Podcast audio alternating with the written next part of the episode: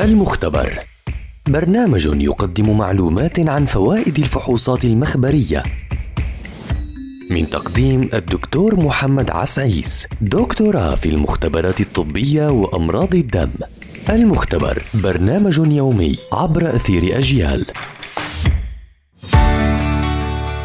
أهلا وسهلا بمستمعي ومستمعات أجيال عبر منصاتها المختلفة.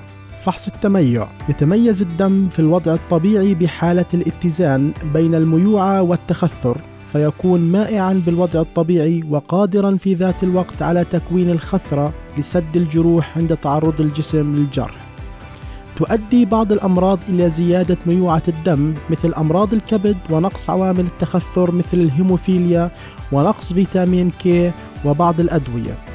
هناك فحصين أساسيين للتميع وهما فحص زمن البروثرومبين وفحص زمن الثرومبوبلاستين أو ما يعرف بفحص ال PT وفحص ال PTT حيث تعتبر النتيجة بين 11 إلى 15 ثانية نتيجة طبيعية لفحص التميع ال PT بينما تعتبر نتيجة ما بين 25 و 40 ثانية نتيجة طبيعية لفحص ال PTT يجب إجراء فحص التميع بشكل دوري لكبار السن وللأشخاص الذين يتناولون بعض الأدوية المميعة للدم مثل الكومادين باستمرار حيث يتم إجراء فحوصات التميع عن طريق سحب عينة الدم ويتم إصدار النتيجة خلال نصف ساعة.